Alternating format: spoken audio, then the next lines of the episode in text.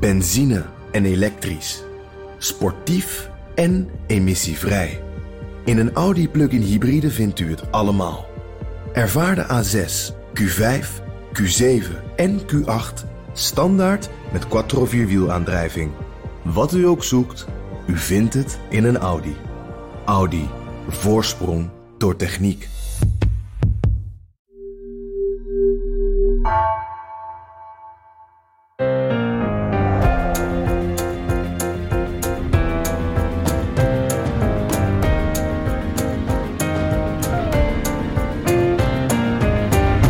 Dit is Haagse Zaken van NRC. Mijn naam is Lemia Aharwai.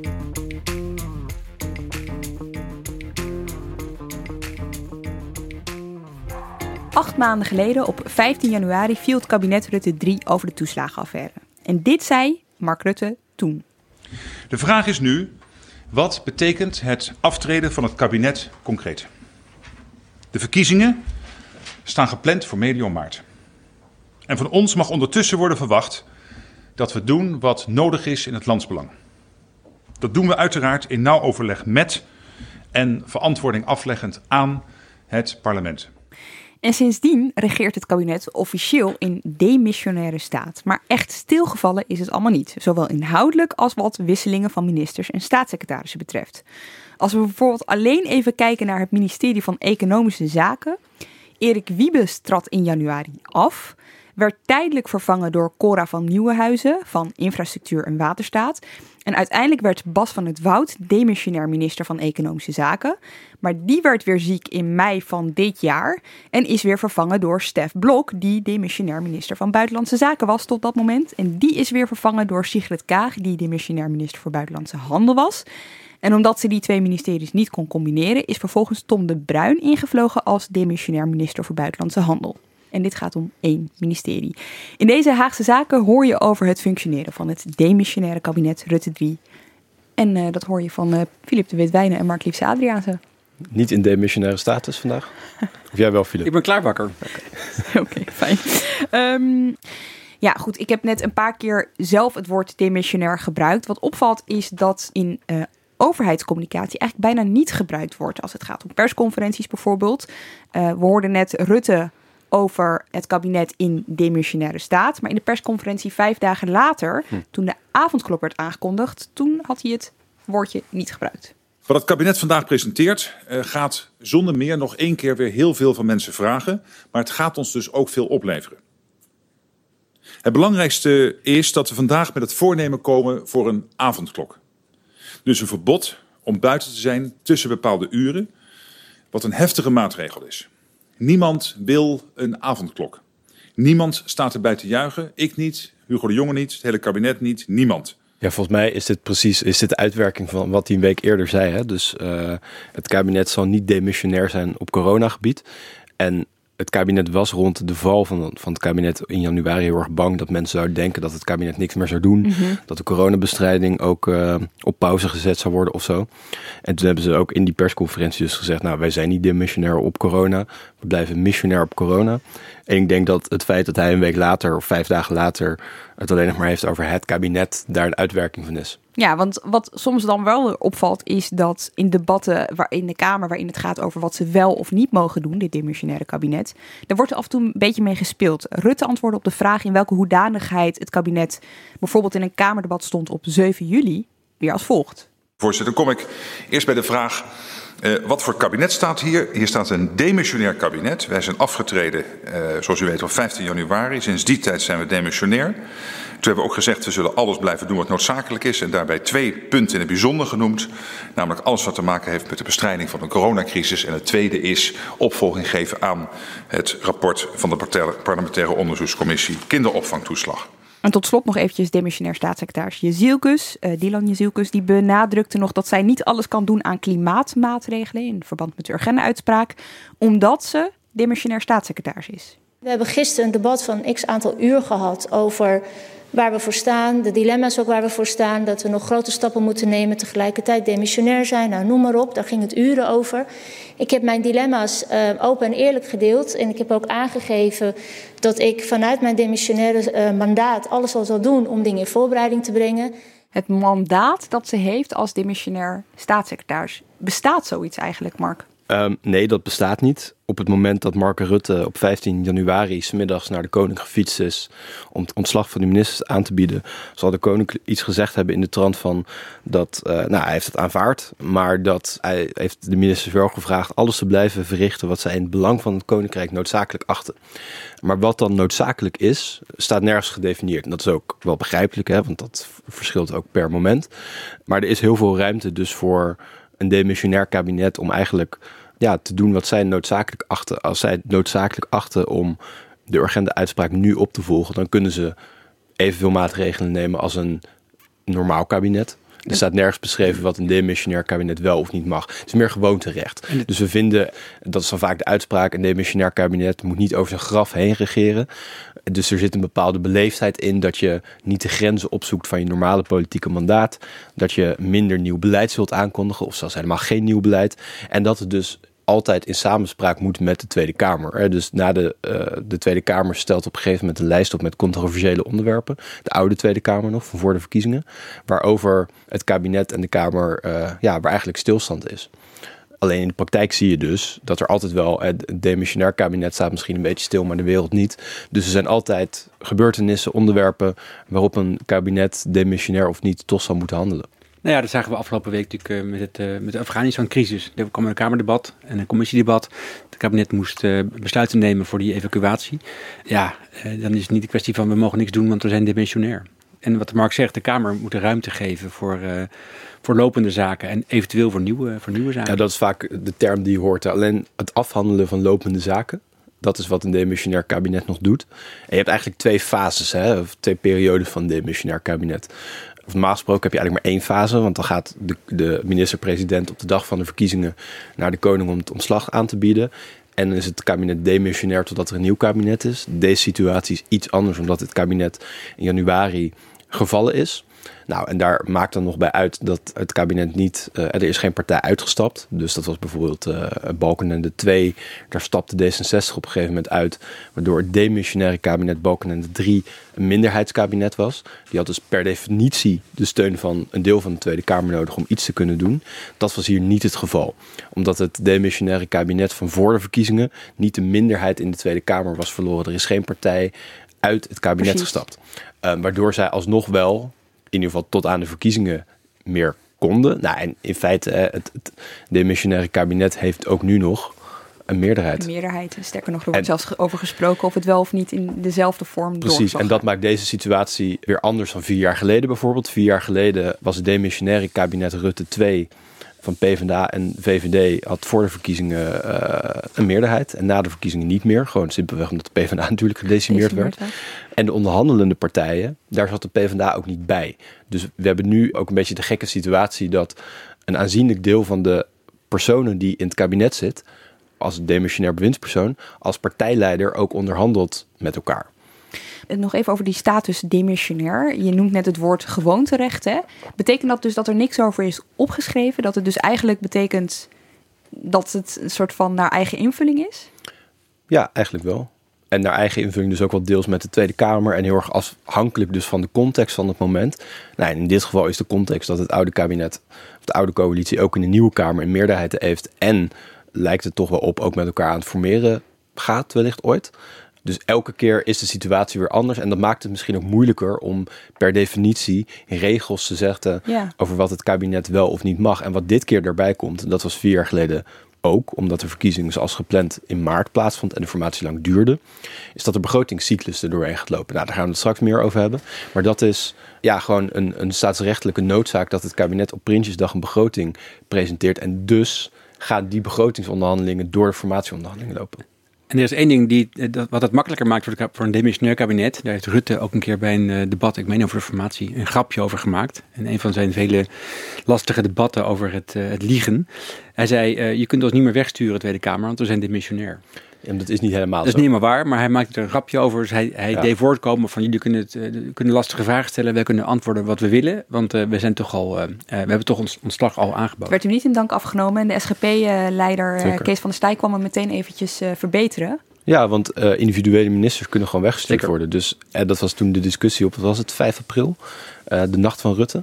1 Waarbij- april. eh, was het 1 april? Ja. Echt? 1 april. Oh, leuk. Ehm, maar eh, dat, dat de motie van wantrouwen tegen Rutte bijna aangenomen werd.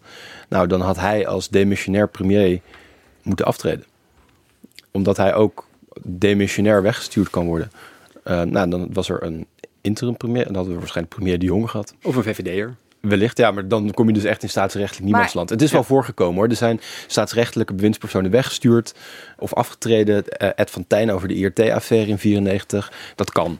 Maar het is gewoon terecht, juist ook omdat de situatie dus elke keer gewoon weer net iets anders maakt. En dat maakt het lastiger om te zeggen, daar mag het kabinet per wet niet over gaan. Maar het is ook iets waar het kabinet zich dus soms achter kan verschuilen om eh, niet aan het werk te gaan. Als jij je zielgus net hoort zeggen, mijn demissionair mandaat om klimaatmaatregelen te nemen, is dat dan D- Er is geen demissionair mandaat. precies, precies. Het is, het is wil. En, en ja, zij mag het woord ook niet gebruiken, mandaat. Dat moet de Tweede Kamer zeggen. Als die, Ja. eh, die kunnen bij haar afdwingen.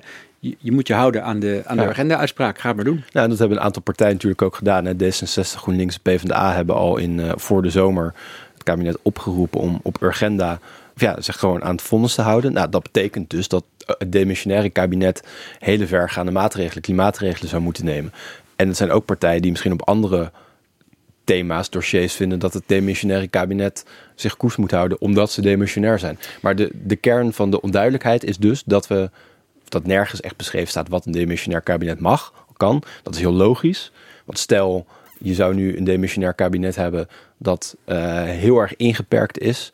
Ja, eh, maar wel vergaande coronamaatregelen moet nemen. Kijk, dat is natuurlijk een beetje het gekke. Je noemde net de avondklok. De verregaandste vrijheidsbeperking eh, in decennia in Nederland is genomen door een demissionair kabinet. En dat mag. Als het demissionair kabinet nu zou besluiten om, ik noem maar iets geks, KLM te nationaliseren. En er is een meerderheid voor in de Kamer, dan mag dat. Zij kunnen een oorlog uitroepen.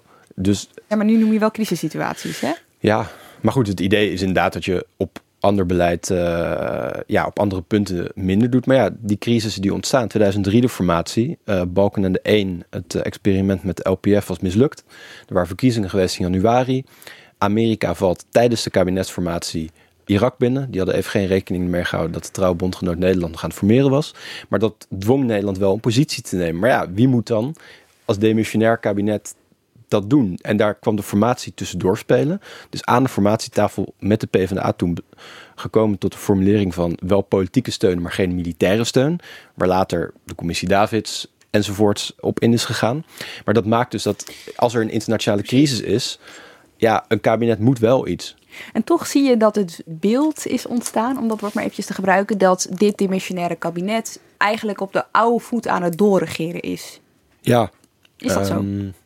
Ja, wat is de oude voet? Kijk, er worden heel weinig wetten ingediend. Dat er niks is veranderd tussen nee, ja, en ik denk dat, eh, dat nee, want er, er zijn weinig, nieuw, weinig tot geen nieuwe wetten die volgens mij worden ingediend. Er lagen echt nog wel een paar plannen van Rutte 3 die de eindschip niet gehaald hebben. Ik moet denken aan het pooierverbod bijvoorbeeld, dat volgens mij nog niet eh, behandeld is. En er zijn wel meer dingen. Pensioenhervorming is uitgesteld. pensioenhervorming is Ja, maar er uitgesteld. zijn ook ministers, we hadden Grapperhaus niet zo lang geleden in de krant, eh, die een interview gaf over wat hij allemaal wilde doen om kinderporno tegen te gaan. Zeker. En Tom de Bruin, die als een soort wisselspeler in blessuretijd is ingevallen, die twitterde trots dat hij perspectief wil bieden aan de meest kwetsbare mensen. De positie van Nederland wilde versterken, de wereld wilde verduurzamen enzovoort. Dat is een mooie ambitie Wie- voor wie is- eh, wie is twee Tom de maanden Bruin? tijd. De demissionair minister voor Oh ja. Buitenlandse Handel. Ik was even de draad kwijt. Zeg maar de nieuwe Sigrid Kaag. De nieuwe zicht. En wat is Kaag dan? De nieuwe, de nieuwe Stef Blok. Ja. En Blok is de nieuwe, nou ja, goed. Maar dus er kan heel veel. En het is gewoonterecht betekent dus dat het eigenlijk in dit geval neerkomt op beleefdheid. Op een bepaalde eh, terughoudendheid vooral ook. Die zowel Kamer als kabinet van elkaar kunnen verlangen. Maar die dus een beetje intuïtief is, niet, niet vastgelegd of zo. Maar één ding nog hierover. Dat zij zichzelf dus niet omschrijven als dimissionair, is dus niet gek. Het is niet verplicht, want het is geen, het is geen staatsrechtelijk begrip Ja, dat eh, eh, gehanteerd moet worden. Nou, we hebben de Bruin al eventjes genoemd. Hè? Ja. Tom uh, Jezielgus, uh, Dennis Wiersma en Steven van Wijnberg. Uh, die zijn er ook nog eventjes bijgekomen. Voor Jezielgus, Wiersma van Wijnberg geldt dat zij in de Kamer zaten. En in juli zijn beëdigd als staatssecretarissen. En dat is nu wel eventjes in discussie, want dat is niet eerder voorgekomen. Dus aan de ene kant zijn zij Kamerleden en aan de andere kant zijn, zijn zij deel van een dimissionair kabinet. Mag dit wel? Dat weten we niet. Het is niet uitzonderlijk, want uh, een deel van de huidige kabinetsploeg van Rutte is ook herkozen in de, bij de Tweede Kamerverkiezingen van maart. Dus uh, Rutte zelf, uh, Sigrid Kaag, Wopke Hoekstra. Knops, Mona Keizer. Precies, het zijn er een stuk of negen, meen ik. alleen er is nu een verschil met drie zittende Kamerleden die geen bewindspersoon waren, maar nu zijn ingevlogen als invalkracht in het kabinet. En daarover heeft een aantal rechtsgeleerden aan de bel getrokken. Die hebben gezegd dat dat niet mag. Dat dat grondwettelijk niet mogelijk is. Ik heb me daar niet heel erg in verdiept, uh, maar ik begrijp wel dat de Tweede Kamer nu een onderzoek vraagt aan de Raad van State. Ja, hoe dat precies advies gevraagd aan de Raad van State. Juist ook omdat de grondwet schrijft niet dat dit niet mag. Maar ze schrijven ook niet dat het wel mag. Dus het is eigenlijk maar net interpretatie van de grondwet of het mag of niet. En ik heb het erbij gezocht wat er dan precies in de grondwet staat. Er staat inderdaad dat je geen lid mag zijn van de Kamer en de Rekenkamer, de Raad van State, minister enzovoort. Maar als een uh, niet te min kan een minister, en ik citeer lid 3 van artikel 57 van onze grondwet. Niettemin kan de minister of staatssecretaris, en daar gaat het om wat nu komt, die zijn ambt ter beschikking heeft gesteld, dit ambt verenigen met het lidmaatschap van de Staten-Generaal, totdat omtrent de beschikbaarstelling is beslist. Oftewel, en daar gaat het nu om, om de interpretatie van die tussenzin. Vallen Jezielgus, Wiersma en Van Weyenberg hieronder omdat zij demissionair zijn en dus per definitie eigenlijk moment dat ze zijn benoemd ook zijn ontslagen en hun ambt ter beschikking hebben gesteld? vallen zij onder dit lid? Of vallen ze onder lid 2 en zijn ze gewoon Kamerlid en staatssecretaris en mag dat niet? En dan kom je dus bij de vraag, wat betekent demissionair eigenlijk? Ja, precies. En omdat dat niet is vastgelegd, blijf je eigenlijk in rondjes lopen. En dit, is de eerste, dit is wel de eerste keer dat er, en daarom is het nu uh, Bert van der Braak, parlementair historicus, die zegt dat, en ik denk dat dat de juiste formulering is, het kabinet de grenzen van de grondwet oprekt. Dat is iets anders dan tegen de grondwet ingaan, wat Wim Voermans zegt. En er zit wel een subtiel verschil in. Ja, dit zei hij in één vandaag, hè? Onze grondwet verzet zich daartegen. Die zegt je kunt niet gelijk Kamerlid en uh, minister of staatssecretaris zijn. Hele klare taal gebruikt onze grondwet daarvoor. Daar is één uitzonderingetje op. Als je ooit je ontslag hebt aangeboden als uh, minister of staatssecretaris, dan mag je, uh, als er een nieuw gekozen Kamer uh, bij komt, dan mag je nog uh, de even die functies wel combineren. Maar er is dus die strikte voorwaarde. Je moet ooit je ontslag hebben aangeboden. En dat hebben Dylan Jessica, Stefan van Weyenberg en Dennis Wiersma. Die hebben nooit een ontslag aangeboden als minister of staatssecretaris. En wat, wat ik eigenlijk gekke figuur is, is dat, dat, dat is het principiële punt, dat die Kamerleden zichzelf controleren. Want de Kamer controleert de regering. En er zijn er drie, plus die andere negen, uh, die controleren zichzelf. Die moeten stemmen over moties voor of tegen het kabinet. Ja, nou goed, dat geldt natuurlijk ook voor Kamerleden Rutte, Kaag, Hoekstra enzovoort. Ja. Maar het is anders inderdaad qua ja, parlementaire verhoudingen... dat zij na de verkiezingen pas erin zijn gekomen. Ja. Maar de vraag, en dat ligt nu bij de Raad van State, of dat mag. Kijk, de raad, het is ook interessant om de Raad van State uh, hiernaar te vragen. Nederland heeft natuurlijk geen grondwettelijke toetsing. Hebben we eerder een podcast over gemaakt, geloof ik. Dus dan kom je uiteindelijk uit bij de, de staatsrechtgeleerden van de Raad van State, die nu vanaf hun vakantieadres mogen gaan dit gaan interpreteren. En ja, als zij zeggen het mag niet, dan betekent dat nog niet per se dat. Het ook echt niet mag. Want er is geen rechter die dan dit moet, het kabinet moet terugfluiten. Dus het, ook hier geldt, het is misschien gewoonte en vooral beleefdheid en terughoudendheid die van politiek gevraagd wordt wellicht. Ja, en het heeft voor sommige fracties dus ook wel een beetje een praktisch probleem. Want kijk, de VVD is de grootste fractie. Hè? Dus dat er drie Kamerleden eventjes zijn ingevlogen voor een andere functie. Nou ja, uh, voor een functie elders. Uh, nou, dat maakt in principe voor die fractie niet zo heel veel uit. Voor het CDA uh, Mona Keizer, Wopke Hoekstra en Raymond Knop zijn dus wel fractieleden. Hè, zijn uh, drie van de vijftien. Die zijn er niet. Maar het Kamerwerk gaat wel gewoon door. Dus de rest moet dat allemaal ja, geen nou, Het was nog erger bij de PvdA 2017. Die hadden Ascher, die was partijleider en vicepremier. Die hadden Sharon Dijksma, die was demissionair, volgens mij minister tijdelijk. Mhm. Jeroen Dijsselbloem. Uh, Jeroen Dijsselbloem. En er was ik heb een vierde Jeroen Dijsselbloems bordje heel vaak op, uh, nog, het hing op de gang een tijdje, maar hij is er denk ik twee keer geweest om, uh, uh, om even in te checken. Maar die heeft nooit in de Kamer gezeten eigenlijk. Misschien bij stemmingen. Maar zij miste volgens mij de helft van hun Kamerleden Bloemen? toen. Bloemen was Bloemen was ook minister. En je had natuurlijk nog Ariep die voorzitter was. Ja, dus, dus, ze hadden vier, vier, Kamerleden, waarvan er twee nooit eerder in de Kamer hadden gezeten. En daarom hadden zij ook wel belang om die formatie. Maar goed, ze zaten niet aan tafel om de formatie te versnellen, omdat ze gewoon aan de slag wilden met hun Kamerfractie. Dus zeker bij zo'n kleinere fractie of een gedecimeerde fractie. In de Unie heb je nu Carola Schouten, denk ik. Ja, dat is de enige. Ja. De enige ja. In het geval van Van Wijnberg, hè, want uh, parallel hier aan loopt natuurlijk ook gewoon de formatie. Filip. Hm. Ja, Ja, die, ja die, ik zat even aan te denken, die zit ook in het informatieteam Ja. eh, oorspronkelijk als, eh, als financiële man van de fractie. Maar goed, dat is, gaat ook voor, voor, voor Sigrid Kaag en voor Velbrief. Hoekstra bij het CDA. En eh Velbrief kijkt mee als staatssecretaris en Kamerlid eh, en eh, met Ja. zijn fiscale portefeuille. Rutte zelf. Dan heeft hij drie petten op. ja, Rutte, Rutte dus ook. Die is ook formeel nog fractievoorzitter van de VVD-fractie. Mm. Terwijl Sofie Hermans waarnemend fractievoorzitter is. Maar goed, dat, dat kan. Alleen hoe langer het duurt, hoe, hoe gekker het wordt. Dat is wel waar. Ja. Maar ook hoe langer het duurt, hoe dringender bepaalde zaken misschien toch afgehandeld moeten worden. Of zich toch politieke onderwerpen op het bordje van het kabinet aandienen. Waar het kabinet iets mee moet, ondanks de demissionaire status. Precies, er kan een eh, crisis ontstaan op het ministerie van, eh, nou, ehm, Justitie meestal. nou, bijvoorbeeld. Weet je wel, dus dat kan Ja. ertoe leiden dat, het, dat er wel snel gehandeld moet worden. Ja, nou ja, dat zie je nu met Afghanistan. Ja. 2006 met eh, eh, een, een kinderpardon door Verdonk, ondanks de demissionaire status. 2003 waren gewoon heel veel voorbeelden. En dan is het dus aan de Kamer en het kabinet om te zien hoeveel ruimte ze elkaar daarin gunnen. Oké, we hebben nu een paar namen genoemd van de eh, staatssecretarissen en ministers die zijn ingevlogen, al dan niet van portefeuille zijn gewisseld. Normaal heb jij je laptop voor je liggen, Filip. Nu zie ik allemaal uitdraaien van Excel. Ja, met allemaal kleurtjes. Met Dokter, allemaal hij doet het weer. kleurtjes. Oké, wat heb je meegenomen? Nou, ehm, ik heb eh, vlak voor het reces, of net in het reces, heb ik een verhaal geschreven over de vele wisselingen van de wacht in het kabinet Rutte 3.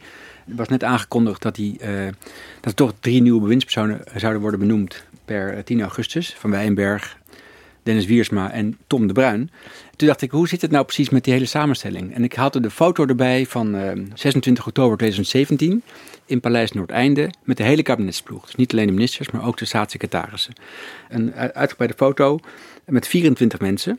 Van die 24 eh, kunnen we er inmiddels acht we- eh, wegstrepen. Weten we nog wie als eerste eh, aftrad van dit kabinet? De Dacia. Zelstra. Halbe Zijlstra, minister van Buitenlandse Zaken, wegens zijn, eh, zijn leugentje van zijn, eh, over zijn ontmoeting met, met Poetin in de, in de dacha van, eh, van Poetin. Dat klopt. Eh, Mark Harbers is teruggetreden eh, na wat eh De onduidelijkheid. asielcijfers, eh, cijfers over eh, criminaliteit bij eh, AZC's. Nou, dat rijtje werd, eh, werd langer en langer. De laatste die eh, terugtrad in het nou net nog missionaire kabinet was, eh, was eh, eh, Erik Wiebes. Die besloot echt ook terug te treden toen het kabinet zijn ontslag aanbood. En hij zei, ik stop er echt mee. Ja. Hij was minister van Economische Zaken. Hij voelde zich verantwoordelijk voor die toeslagenaffaire vanwege zijn eh, vorige baan in het vorige kabinet als staatssecretaris van Financiën. Dus van die 24 bewindspersonen zijn er acht vertrokken en er zijn 10 vervangers geweest. Dat klinkt gek, meer vervangers dan ehm, mensen die vertrokken zijn. Hoe zit dat? Dat zit zo omdat sommige vervangers ook alweer vertrokken zijn. Toen Bruno Bruins, de minister voor Medische Zorg, eh, de eerste coronachef van het kabinet werd in maart 2020. Toen, we herinneren ons nog, toen viel hij letterlijk uit. Eh, hij, viel, eh, hij werd onwel tijdens een debat, een moeizaam debat, een van de eerste debatten over corona. En hij werd vervangen, dat was een, eh, een spannende eh, eh, benoeming, eh, door een externe minister van een andere partij, eh, Martin, Oh Martin van van Rijn van het PvdA. Die heeft, het was, weer als een eeuw geleden. Precies, dat was een, nou, ruim een jaar geleden. Die heeft het drie maanden gedaan. Die heeft die crisisportefeuille gedaan, toen samen met Hugo de Jonge. En na drie maanden is hij eh, gestopt en werd hij permanent vervangen door Tamara van Ark, die staatssecretaris van Sociale Zaken was. Dus er kwam weer een VVD'er op de coronaportefeuille. Wacht, Mark, wie ging er daarna naar sociale zaken? Ehm, niemand dacht ik toch, want Koolmees bleef het hele departement doen. En dat was dusdanig veel dat ze pas recent Wiersma... hebben. Fout. Oh, Dat was Bas van het Woud. Die werd toen ingevlogen als de staatssecretaris Ja, van natuurlijk. Sociale Zaken. Die heeft ook nog een toeslagenaffaire persconferentie eh, mogen houden. Maar goed, eh, dus Martin Verijn is eh, vervanger geweest en weer vertrokken. En Hé, wacht, sorry. Bas van Wout is toch minister van Economische het komt straks. Oh. Hij was eerst eh, Oh, hij heeft staatssecretaris. echt een stapje gemaakt. Ja. Maar eh, dus Martin Verijn is vervanger geweest en is later weer zelf vervangen.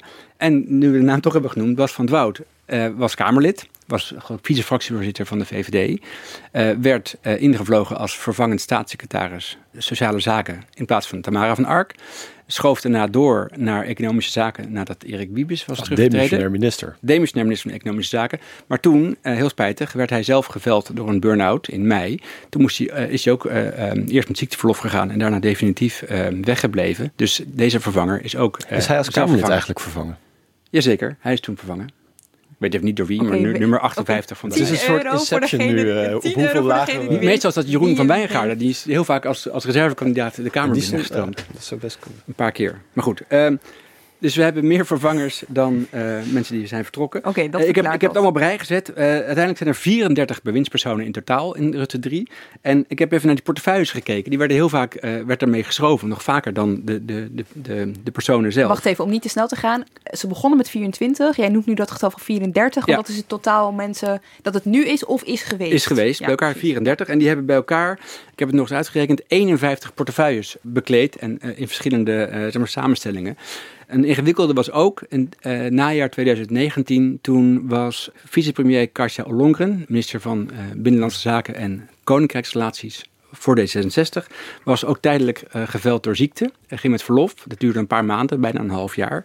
En zij werd vervangen door, vier, of haar portefeuilles werden verdeeld onder vier bewindspersonen. Even kijken, Raymond Knops werd minister. Hij is staatssecretaris. Koolmees werd vicepremier. Precies. Stientje van Veldhoven nam een aantal erbij. Ja, die deed, ging wonen doen. Ja. Wie is de vierde? Uh, de vierde, ik moet ik even, even opzoeken. Die ene. Die ene. Nou, ik, ik, ga, laat ik maar als een, als een quizvraag uh, noemen. Ja, ja. Maar je weet het zelf ook niet. Knops, Koolmees, Bijleveld en Van Veld. Oh, Bijleveld deed de AIVD. Bijleveld ging de AIVD doen. Ah, oké. Okay. Ja. Die had ik was vergeten te noemen. Dus uh, nou, dat soort... Uh, dat bedoel je met die 49 portefeuilles? Dus dat ze steeds 51 portefeuilles. Uh, ik had er 49 opgeschreven in juli. Maar toen, een week nadat mijn verhaal in de krant had gestaan... kwam het nieuws dat Tamara van Ark ook is uitgeschakeld wegens ziekte. Die moest zes, moet zes weken rust houden. En zij werd weer vervangen. Haar, haar, haar portefeuille werd verdeeld onder staatssecretaris Paul Blokhuis van de ChristenUnie en uh, minister, minister Hugo de Jonge. Dus die portefeuilles, die zijn, dat is een heel groot is het, schema. Uh, quizvraag voor jou. Ja. waarvan ik het, zelf, het antwoord zelf ook niet weet. Maar wie is, heeft de kortste portefeuille gehad? Ah, die weet ik wel. Ik weet hem. Oh, Lem, jij mag hem uh, beantwoorden. Cora van Nieuwenhuizen. Precies. Want die heeft maar heel kort... Um, Vijf dagen. Uh, Wiebes uh, vervangen. Ah, ja. En toen Ja. kwam Bas van Ja. Fout en die werd toen minister voor Dus Economie. de, de, Philomena Belhout eh, Award, zeg maar. Die Voor zeven, kortste... zeven dagen, hè? Nee, eh, negen uur. Oh, negen, zeven uur, of negen uur. Eh, en uh, Co Verdaas. Kover Daas inderdaad, Rutte 2. Ja, was een dag of Maar. Rutte 2 had, had volgens mij twee. En Mansveld was volgens mij ook best snel opgestapt. Nee, dat viel mee. Dat was, dat was wel, Oké. wel Maar is dit een twee. record wat nee, we nu horen? dat wou ik net zeggen. ehm, eh, het lijkt, het is een ja, eh, spreekwoordelijke duiventil, eh luidt om de cliché, eindeloos veel wisselingen eh, in en uitvliegen. Maar er zijn uiteindelijk maar acht bewindspersonen vertrokken, of maar, dat is 33 procent, best veel, een derde. Het vorige kabinet, Rutte 2, daar vertrokken negen eh bewindspersonen van de 20, dus dat is 45 procent. En het eh, kabinet waar de meeste bewindspersonen zijn vertrokken eh, tijdens de regeerperiode was Balkenende 4. Maar Mark weet hoe dat komt. Balkenende 4, dat was eh PvdA CDA, stapte Simpelweg omdat de PvdA eruit. PvdA, precies. En PvdA besloot, net als Wiebes nu, bij het opstappen van het kabinet uh, wegen Die hebben toen nog s'nachts met alle PvdA'ers een persconferentie Precies, gehouden. toen is de hele, het hele small deel, zoals het heet, van het PvdA is opgestapt. Dus er vertrokken toen uiteindelijk 15 mensen van het hele kabinet. Dus dit valt wel mee, dit, dit rijtje dat je net noemde. Ja, maar, Maar- het is vooral rommelig verlopen met die portefeuilleverschuivingen. En daarom, eh, zoals ik het stuk ook be- begon in, eh, in eh, vorige maand. Wij, jij was erbij, Lemja, op onze eh, redactie. eh, wij wisten god niet meer wie nou de huidige minister voor Economische Zaken Dat is een was. pijnlijk moment. We was moesten het dat. opzoeken. En Ja. het bleek Stef Blok te zijn, die zelf ook al was ingevlogen als eh, minister van Buitenlandse Zaken ooit voor Halbe Zelstra. In een vorige kabinet had hij ook al verschillende functies gehad. Dat is een beetje de, dat is de ideale wisselspeler voor Rutte. Maar wat, wat dit denk ik ook wel wat anders maakt, hè, dat, dat rijtje dat, je- dat je het noemde, is dat er ook heel veel gewisseld nog, terwijl het kabinet al demissionair Ja. was. Dat is anders geweest dan voorgaande keren. Ja, die heb ik, eh, die heb ik blauw gemaakt. Eh, er zijn eh, sinds, ehm, nou, is maar dit kalenderjaar 2021, zijn er iets van eh 1, 2, 3, 4, 5, 6, 7, 8, 9, 10, 11, 11 wisselingen geweest. Dat is echt ongelooflijk. Nu, nu we er toch in duiken, de redenen eh, waarom mensen opstappen, wat daar een soort eh, rode lijn eh, voor? Nou, er is wel iets bijgekomen. Kijk, er zijn altijd politieke redenen om te vertrekken als er iets mis is gegaan. Of in je huidige portefeuille of in de vorige. Daar word je dan, dan kwalijk genomen. Vaak nemen bewindspersonen verantwoordelijkheid voor iets wat een voorganger heeft gedaan. Maar je voelt je wel je voelt je verantwoordelijk. Zoals je Janine bent Hennis. verantwoordelijk. Ja, Janine Hennis eh, is als minister van Defensie afgetreden in de nadagen van eh, Rutte 2 voor het eh mortierongeluk Ja. van de militaire missie in eh, En Mali. wie werd toen de demissionair minister van Defensie?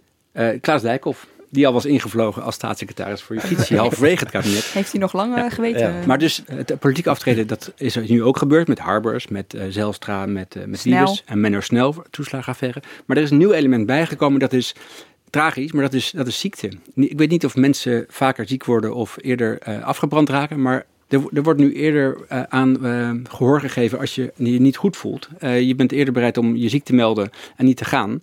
Jij hebt een keer een verhaal geschreven, Lemja, dat noemde de, de, de Tweede Kamer of Den Haag als burn-out fabriek. Het is heel hard werken en niet iedereen kan daar kennelijk permanent tegen. Dus nou, Bas van Hout heeft een burn-out gehad, een aantal Kamerleden. Tamara van Ark heeft nu ook fysieke klachten. Ik weet niet of het door het werk komt, maar dat is wel, dat is wel, dat is wel tragisch. Ja. Uh, Bruno Bruins zeker. Dus dat is, uh, daar zien we ook een aantal uh, gevallen van. Ja. het is wel deze groep van mensen waar dus behoorlijk wat nieuwe nieuwelingen in zitten, die de komende tijd eigenlijk sinds deze week, vorige week, bezig zijn met de begrotingsraden. Want dat is toch wel heel erg boeiend aan deze periode. Je hebt aan de ene kant zijn er verkiezingen geweest. September komt er aan over ruim een maand, maand. is Prinsjesdag. Prinsjesdag. Wordt de begroting gepresenteerd. Ja. Parallel daaraan loopt de formatie en wordt er nagedacht over het uitgeven van geld en hoeveel geld en waaraan.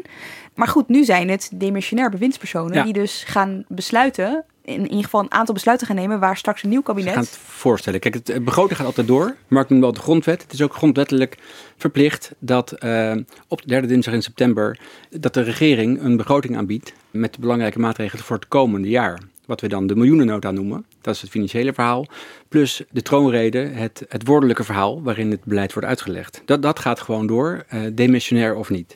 En uh, dat valt nu voor de derde maal in een decennium, valt dat samen met, uh, met de formatie. Het gebeurde ook in 2017? 17 en uh, 12. Ja. Nou, en wat, er, wat gebeurt er dan? De, de, het kabinet regeert door, heb ik net, net ook al gezegd. Die moeten een begroting maken voor het komend jaar. 2010 ook, denk ik. Ja, het, het, gebeurt echt wel vaker. De, de, de, formatie, de formatie duurt natuurlijk langer. Het ja. is echt niet binnen een maand geregeld. Dus op een gegeven moment moet er weer begroot worden. Kijk, de begrotingscyclus duurt niet, is niet een paar weken. Dat duurt al een paar maanden. In het voorjaar, in uh, maart, april, dan begint uh, het kabinet al na te denken over de uitgaves voor uh, dit jaar en voor het komend jaar of er dingen moeten worden aangepast dit jaar. En wat er voor het volgend jaar nog um, al moet worden meebegroot. Dus die grote be, um, besluiten voor het komend jaar zijn eigenlijk al genomen. En nu uh, de laatste weken, wat je noemde de begrotingsraden. Dat zijn speciale ministerraadsvergaderingen puur alleen over de begroting. Dat gaat dan nog even voor de invulling van de, uh, de lastenkant van de begroting. Uh, moeten er um, belastingtarieven omhoog of omlaag afhankelijk van, daar komt het, uh, het buswoord van uh, begroten in Den Haag, de koopkrachtplaatjes. We nemen deze podcast op donderdag op. Morgen, de dag vrijdag, komt het Centraal Planbureau met de nieuwe economische ramingen. En daarin staan altijd de koopkrachtplaatjes die aangeven wat de uh, gevolgen zijn voor uh, de portemonnee van bepaalde inkomensgroepen. van het, het, het, lopende beleid, zonder dat iets verandert. Meestal is het zo, als dan die koopkrachtplaatjes heel ongunstig zijn, dus een groep, de groep gepensioneerden gaat er hard op achteruit, of de groep mensen met een uitkering, dan is het kabinet geneigd om dat te gaan repareren, zoals het heet. En dan gaan ze daar een paar honderd miljoen of een paar miljard soms insteken om uh, wat tarieven omlaag te brengen of wat uh, toeslagen omhoog te brengen. En dan uh, worden die koopkrachteffecten gecompenseerd. De verwachting is en was de afgelopen weken dat dat dit jaar mee zal vallen. Het economisch beeld is gunstig, dus die koopkrachteffecten zullen ook uh, niet heel negatief zijn. Dus er worden geen grote verschuivingen verwacht. En die uh, begrotingen, normaal gezien worden die ook wel echt gebruikt om maatregelen te presenteren, ja. hè? Om, om beleid uh, in te voeren. Ja. Is dat ook zo, uh, toont de geschiedenis dat aan, op het moment dat zij daar zitten en de formatie ook loopt in een nieuw kabinet? Hm. Nou, normaal gesproken, uh, we hebben het net ook al besproken, uh, het, het uh, demissionair kabinet houdt zich in. De ja. grote stappen worden gezet, worden aan het volgende kabinet overgelaten. dat ging de vorige keer net iets anders, 2017. Toen heeft de PvdA, die erg was geslonken na, het, na de Tweede Kamerverkiezingen, heeft nog gedaan gekregen dat er nog een paar honderd miljoen bij kwam voor de lerarensalaris, om die wat omhoog te, te brengen. Ja, het zelfs toch gedreigd om het demissionaire kabinet precies. op te Onder dreiging van uh, opstappen van de, alle PvdA'ers heeft Rutte daarmee, daartoe mee ingestemd. Uh, nu is het zo dat er zijn... Alle, in alle verkiezingsprogramma's stonden hele grote uh, plannen voor extra uitgaven. Investeren in infrastructuur, investeren in defensie, klimaat, onderwijs, klimaat, de politie. Iedereen moet er geld bij krijgen. Nou, dat gaat het nu. Het, het, mijn verwachting is dat het, het kabinet wat er nu zit, demissionair, dat niet gaat doen. Dat, dat, dat hij dat plaatje dat verhaal overlaat aan de formatietafel, dus aan het volgende kabinet. Niettemin zijn er een paar dossiers die al wel moet, moeten worden aangepakt. En daar hebben we wel twee dingen van gezien bij de voorjaarsnota. Dat was de tussenstand van de begroting begin juni. Toen heeft het kabinet uh, besloten om op twee dossiers al flink wat geld in te ruimen, niet alleen voor dit jaar en komend jaar, maar ook voor de jaren uh, daarop volgend. En dat is één, de toeslagenaffaire. Dat is voor een deel compensatie, schadevergoeding aan gedueerde ouders. Maar ook voor een groot deel, iets van 800, 900 miljoen uh, structureel per jaar voor het beter inrichten van het toeslagenstelsel en van de Belastingdienst. Dat gaat bij elkaar ruim 5 miljard kosten tot en met 2026. Dus het gaat echt wel zelfs voorbij de volgende kabinetsperiode. En het tweede dossier is, uh, Groningen, het gasdossier. Daar is nog steeds een grote operatie nodig voor de versterking van huizen en voor schadevergoedingen.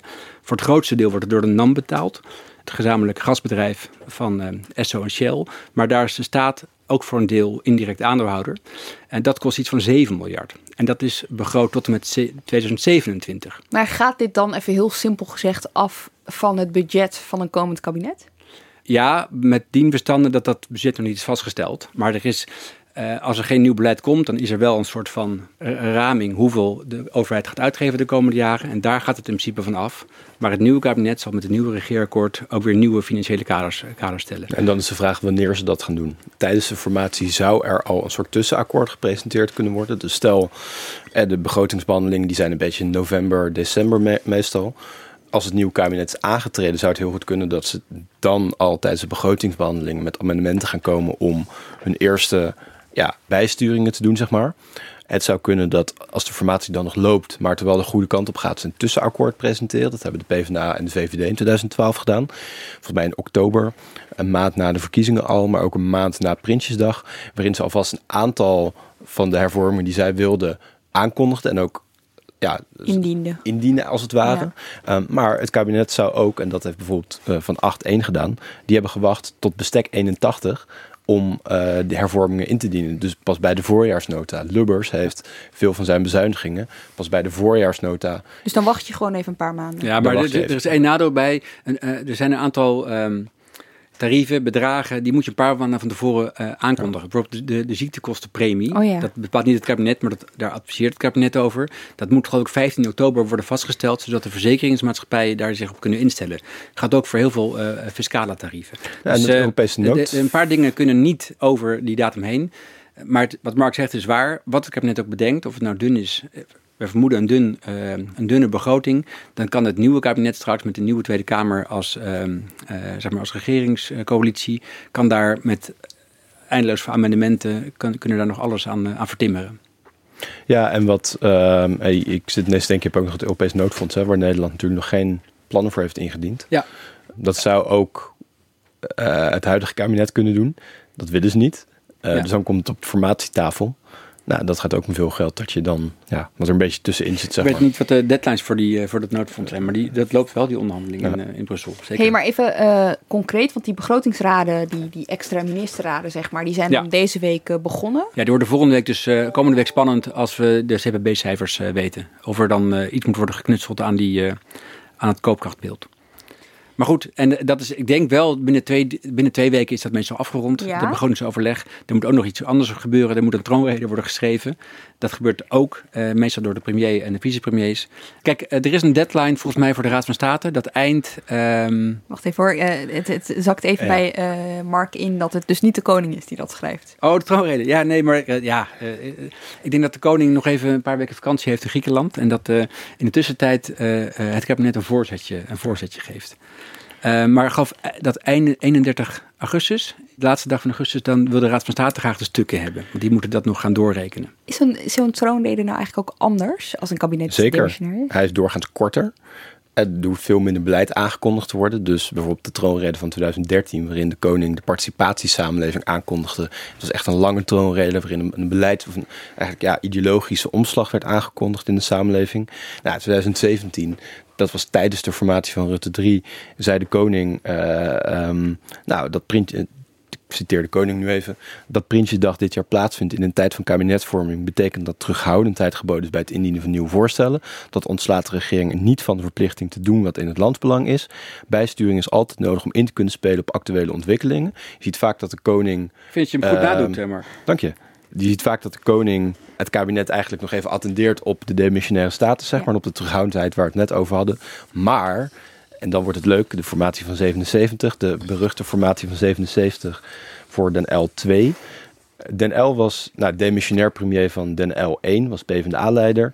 Had 10 zetels winst naar 53 kamerzetels en wilde met het CDA en met D66 een nieuw kabinet sluiten. CDA-leider was toen Dries van Acht, minister van Justitie in Den L 1. Die overigens na drie maanden na de verkiezing is opgestapt uit het kabinet, omdat er toen echt nog termijnen zaten aan hoe lang je minister mocht zijn en, en Kamerlid tegelijk. Dat is tegenwoordig niet meer zo. Uh, dus Den L bijvoorbeeld, die koos ervoor om niet in de Kamer te gaan, maar minister te blijven. Alleen dat liep allemaal lastig. Op de zacht gezegd, de formatie van 77.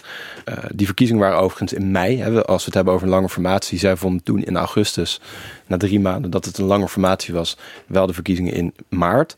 Den L heeft toen via de koningin, Juliana destijds nog, een sneer uitgedeeld aan uh, Van Acht in de troonrede. Ik kan Juliana niet heel goed nadoen, maar zij zei... Leden der sta de, begon, de troonrede begon ermee, hè? Leden der Staten-Generaal, de lange duur van de kabinetsformatie... naar verkiezingsuitslag die toch door velen als duidelijk is ervaren... wekt onder de huidige omstandigheden begrijpelijke bezorgdheid. Nou, dat, ja. Ik ben benieuwd hoe Van Acht in de ridderzaal gezeten heeft. Maar ja, het kan nu weer, kan weer je, kan, nou, je kan je niet voorstellen dat Rutte via de koning zichzelf, Hoekstra of zo een sneer zou gaan op geven. zichzelf een sneer gaat geven. Er is trouwens nog één uh, onderwerp, we hebben het net al een beetje besproken met die nieuwe staatssecretaris voor Klimaat, uh, waar men van verwacht, en ik ook wel, dat er toch wel iets van geld naartoe gaat, al. Dat zijn de gevolgen van die Urgenda-uitspraak. De, de rechter heeft al in tweede of in derde instantie inmiddels. In de Hoge Raad. De Hoge Raad. Dus inmiddels. Dus in derde instantie uh, het kabinet bewogen om uh, toch opgelegd, haast te maken. Gedwongen. Opgelegd. Om haast te maken met, die, uh, met klimaatmaatregelen. Dus daar wil het kabinet misschien al wat aan doen. Dat gaat al snel veel geld kosten. Bijvoorbeeld, Mark, je hebt het uitgerekend voor mij. nou, ik heb het gegoogeld. Gegoogeld. Als je een, een kolencentrale zou willen sluiten, dat zou enorm helpen om CO2-emissie terug te dringen. Dat kost gewoon geld. Dat kost een paar miljard. Ja om, uh, om zo'n uh, energiebedrijf te compenseren. En je moet zorgen dat er uh, alternatieve energie dan op een andere manier ja. binnenkomt. Ik denk dat bij, bij de vraag wat het kabinet gaat doen, het demissionaire kabinet gaat ja. doen met de Urgenda-uitspraak, de vraag is: nemen ze een structurele maatregel die dus ook raakt, of ja, eigenlijk waarmee ze over een schaduw heen regeren naar Rutte 4. Bijvoorbeeld, stel, ik noem maar wat, ik weet ook het effect ervan niet, maar ze zouden iedereen verplichten om binnen twee jaar elektrisch te rijden dan raakt dat het volgende kabinet. Je kan ook een incidentele maatregel nemen, bijvoorbeeld het sluiten van een kolencentrale. Uh, alleen is dan dus inderdaad ook de vraag: kan je op korte termijn de energievoorziening uh, en dat is heel ingewikkeld. Er zit een grote stok achter de deur. Die rechterlijke uitspraak uh, die ziet ook in. het kan ertoe leiden dat de, de, de klagende partij een, een dwangsom laat opleggen. En dan gaat het het kabinet, uh, ook het volgende kabinet, heel veel geld kosten als er langer wordt gewacht met het nemen van maatregelen. Nou goed, als je Jazilkus net hoorde, hè, die, is, die had het al over haar mandaat en uh, dat ze als demissionair staatssecretaris niet heel veel uh, kon doen. Zou ja. het, dus de, dit zou een voorbeeld kunnen zijn van iets wat de formerende partijen met elkaar, waar ze met elkaar uitkomen als, ze, als het ooit ja, tot en formatie komt. De demissionair kabinet al bedacht in de miljoenennota voor volgend jaar. Precies, of, ja. of ze gaan het dus met amendementen snel doorvoeren. Ja, maar op het moment ik, dat... wat ik begrepen heb is dat er wel naar gekeken wordt van wat kunnen we nu al maar doen in de, troon, of in de miljoenennota voor volgend jaar. En dan uh, ja, kan dat altijd, altijd worden bijge, bijgeplust in de najaar door uh, de nieuwe regering. De komende tijd gaat dus de formatie door de begrotingsonderhandelingen heen lopen. En dat kan ertoe leiden dat partijen in de Tweede Kamer zich nog even niet willen uitspreken op bepaalde onderwerpen, omdat ze denken, ja, dat ligt op de formatietafel. Uh, en ondanks dat wij het wel willen, zouden we wellicht misschien de formatie verstoren als wij daar nu mee instemmen. 2017 uh, kreeg je daardoor een soort van ja, pest, pestmoties vanuit de oppositie die plannen van partijen uit verkiezingsprogramma's indienden als, als motie. En dan hoogst verbaasd waren dat de formerende partijen daar niet uh, mee in wilden stemmen. Omdat ze zeiden, ja, dat ligt nu nog op de formatietafel. Wij gaan er helemaal niks over zeggen wat we ermee willen. Maar wacht vooral rustig af. Dat zou nu de komende periode ook kunnen gaan gebeuren. Ik ben eigenlijk wel benieuwd, hè? dat hebben we eigenlijk nog niks over gehoord. Maar of er dit jaar een APB is. Dat is nou, APB, dat staat niet. voor uh, algemene politieke beschouwingen. En die, de vorige keer gingen die niet door. Omdat uh, na Prinsjesdag de, de, formatie was al uh, zo ver gevorderd. Men wist dat, de, dat het nieuwe kabinet er bijna aan zat te komen. Toen heeft het kabinet gezegd: Oké, we hebben een begroting gemaakt voor komend jaar maar, uh, door het dimensionaire kabinet. Maar we gaan de politieke beschouwingen gaan we, willen we graag niet doen. We willen wachten tot het regeerakkoord er is. En dat, zal, dat was ook binnen een paar weken in oktober. Dan komt de nieuwe ministersploeg een nieuw kabinet. En dan gaat de, de, nieuwe, de nieuwe regering gaat dan debatteren over de, de regeringsverklaring. En dat, uh, dat was het voorstel van het uh, toenmalige kabinet Rutte 2. Uh, niet alle partijen waren er blij mee in de Kamer. De SP uh, wond zich erover op. Ja, maar het zijn twee debatten met twee verschillende functies, zou je kunnen zeggen. Ja, maar de, de, de, maar de grote plannen stonden toch in het regeerakkoord en niet in die, in die, dunnere begroting, in die, dunne, die laatste begroting van Rutte 2. En toen is er, uh, is er, een, is er pas gedebatteerd eind oktober of begin november. Hey, ik denk dat het dit jaar ook geen APB zal zijn. Ik zit even te kijken dat in 77, 81, 89, 2010, 12 en 17 was er geen APB vanwege de formatie. Ja. Oh. Dus, dus kennelijk gebruikelijk, niet ongebruikelijk. Maar goed, dat waren dus ook de jaren waarin de formatie vanwege vaak zowel de, de datum van de verkiezingen als de duur van de formatie door de Prinsjesdagperiode heen liep. Zoals nu het geval is. Maar het kan wel zijn dat als er echt nog steeds geen zicht is op, uh, op een uh, kabinet, dat was vorige keer wel, nu is het niet in zicht, stel je voor dat het over een maand ook nog niet in zicht is, dat ze dan wel zeggen, we gaan wel een, we gaan wel een debat houden over de miljoennota. Dat zou nog best kunnen. Overigens geldt bij alles waar we het nu over hebben natuurlijk wel, uh, dat vind ik nog wel een belangrijke noot, dat het huidige dimensionaire kabinet. En de partijen die waarschijnlijk straks met elkaar gaan zitten voor de formatie. Daar zit een hele grote overlap mhm. in. Hè? Dus het breekt niet met elkaar. Het is niet dat er straks ineens een sociaal dat nu een sociaal-democraat de grootste is geworden, bijvoorbeeld. En dat een liberale meerderheid het beleid aan het bedenken is voor een links kabinet. Snap je wat ik bedoel? Ja, ik zit even te denken of er een historisch precedent is waarbij dus een andere premier. Ja, nou, Den L, eh, de 77, Den L, die als sociaal-democratisch premier de Prinsjesdag van 77 heeft gedaan. En daar dus ook van acht als CDA-kamerlid en ex-minister in het kabinet Den L tegenover zich vond. Ja, dat zal. Eh, ik denk dat dat de laatste keer is. Oké, hoe dan ook. In deze troonrede gaan we dus eh, goed luisteren naar eventuele sneren van uh, Rutte aan deze en gene. Hey, Boppert. Als koning Willem-Alexander dat zegt, dan weten we dat er... iets aan de hand is. Ja, dat er iets aan de hand is, ja. Oké, dank jullie wel. Mark Liefs Adriaans en Filip de Witwijnen. Dank ook voor het luisteren. Ja, ook bedankt uh, Lemja. Fijn dat we er mochten zijn. Graag gedaan. Ja, heel fijn. Echt, we waren heel vereerd met de uitnodiging. Oké, graag gedaan jongens. Redactie en productie van deze aflevering in handen van Iris Verhulstonk, montage door Pieter Bakker. Volgende week, dan zijn we er weer. Tot dan.